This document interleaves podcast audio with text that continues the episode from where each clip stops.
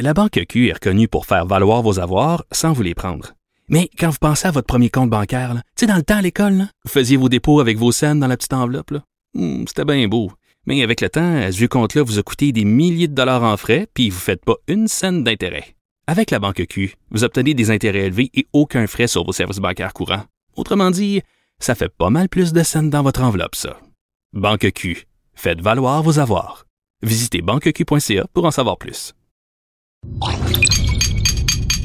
Cube Radio.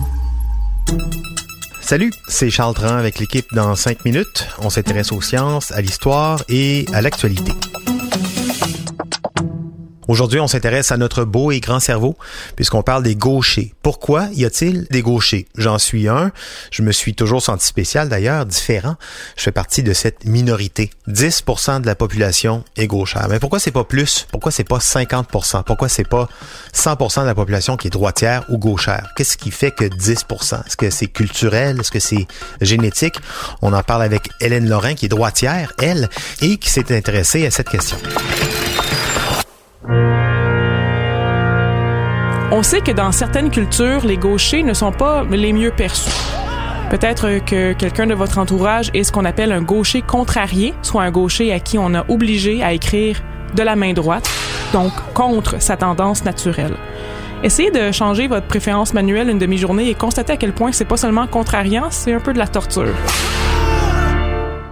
On remarque d'ailleurs que la dévalorisation des gauchers et de la gaucherie se passe même dans le langage. On dit de quelqu'un avec une morale solide qu'il est droit.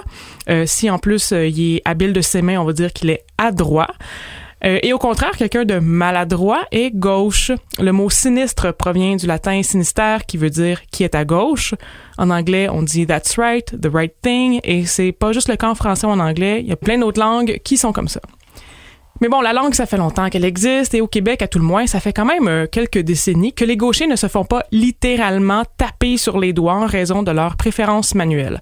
Autrement dit, si la gaucherie n'était que réprimée par la culture, laisser les gauchers émerger naturellement devrait logiquement leur donner un pourcentage beaucoup plus grand que seulement 10%. Alors pourquoi ce pourcentage? Pourquoi y a-t-il un plafonnement relativement homogène et ça partout à travers le monde? Allons-y d'une autre hypothèse. Serait-ce un trait génétique récessif? On connaît la logique grossière des traits génétiques dominants et récessifs. Si on prend l'exemple de la couleur des yeux, le brun est un trait génétique dominant alors que le bleu est un trait génétique récessif. Si nous sommes porteurs de la paire de chromosomes exprimant la couleur bleue, nos yeux seront bleus. Mais si nous avons un chromosome exprimant le brun et l'autre exprimant le bleu, nos yeux seront bruns. Le brun est plus fort que le bleu, en quelque sorte, il est dominant. Peut-être que la préférence manuelle est génétique. Autrement dit, si on a deux chromosomes exprimant la gaucherie, on est gaucher, mais si on n'en a qu'un seul, on est de facto droitier, car c'est la droiterie qui est le trait dominant. Or, même si ça paraît très séduisant, cette logique ne fonctionne pas. Une étude réalisée sur plus de 60 000 enfants, publiée en 2009, démontre que seulement 24% des enfants avec deux parents gauchers sont eux aussi gauchers. Selon la logique génétique, ça devrait friser le 100%. Autre preuve contre l'hypothèse génétique, le cas de la préférence manuelle chez des jumeaux monozygotes, ceux qui partagent le même bagage génétique.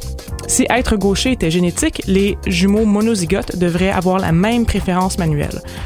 Selon une étude compilant les préférences manuelles de 3000 paires de jumeaux, 22% des jumeaux ne partagent pas la même préférence manuelle, autrement dit l'un est gaucher et l'autre est droitier.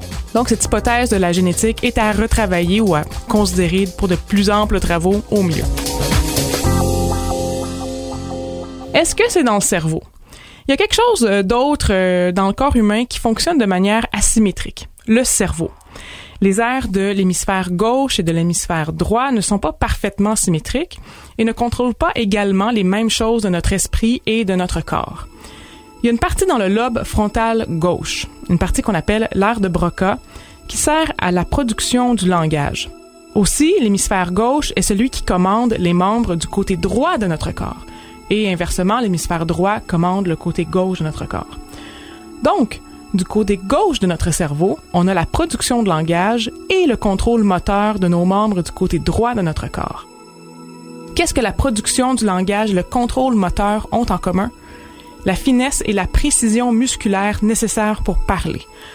On s'en rend pas compte, Mais pour parler, pour articuler, on a besoin de faire fonctionner plein de muscles de manière extrêmement adroite. On parle de muscles de notre langue, de nos lèvres et de nos joues. Et là, suivez-moi parce que l'hypothèse est un peu wild. Et si l'évolution du cerveau avait favorisé toutes les ressources du contrôle moteur sur la moitié gauche du cerveau, parce que le centre du langage s'y trouve, ceci faciliterait la production du langage et ça optimiserait par le fait même l'agilité musculaire du côté droit du corps. Ça expliquerait aussi le fait que 90% de la population est droitière. Par curiosité, des chercheurs ont vérifié où se situe l'aire de Broca chez les gauchers. Chez 25% des gauchers étudiés, leur aire de Broca est à droite dans leur cerveau, favorisant donc cette hypothèse. Mais bon, c'est pas le fin mot de l'histoire, il y a d'autres hypothèses qui sont sur la table, rendant compte du fait que la droiterie et la gaucherie se révèlent très tôt chez les fœtus. Dès la 15e semaine, dans certains cas, on les voit sucer leur pouce droit ou leur pouce gauche. Il y a aussi la curiosité qu'être droitier ou gaucher n'est pas un binaire absolu. La plupart d'entre nous sommes en fait ambidextres à divers degrés. Oui, moi, au baseball, je suis un frappeur droitier, mais pas au hockey. Je joue de la guitare de la main droite, mais peut-être que je devrais jouer de la main gauche. En tout cas, merci Hélène. Merci aussi à David Louapre du site Science Étonnante pour l'inspiration pour cette capsule. Pour en savoir plus, en 5 minutes, on est partout sur Internet.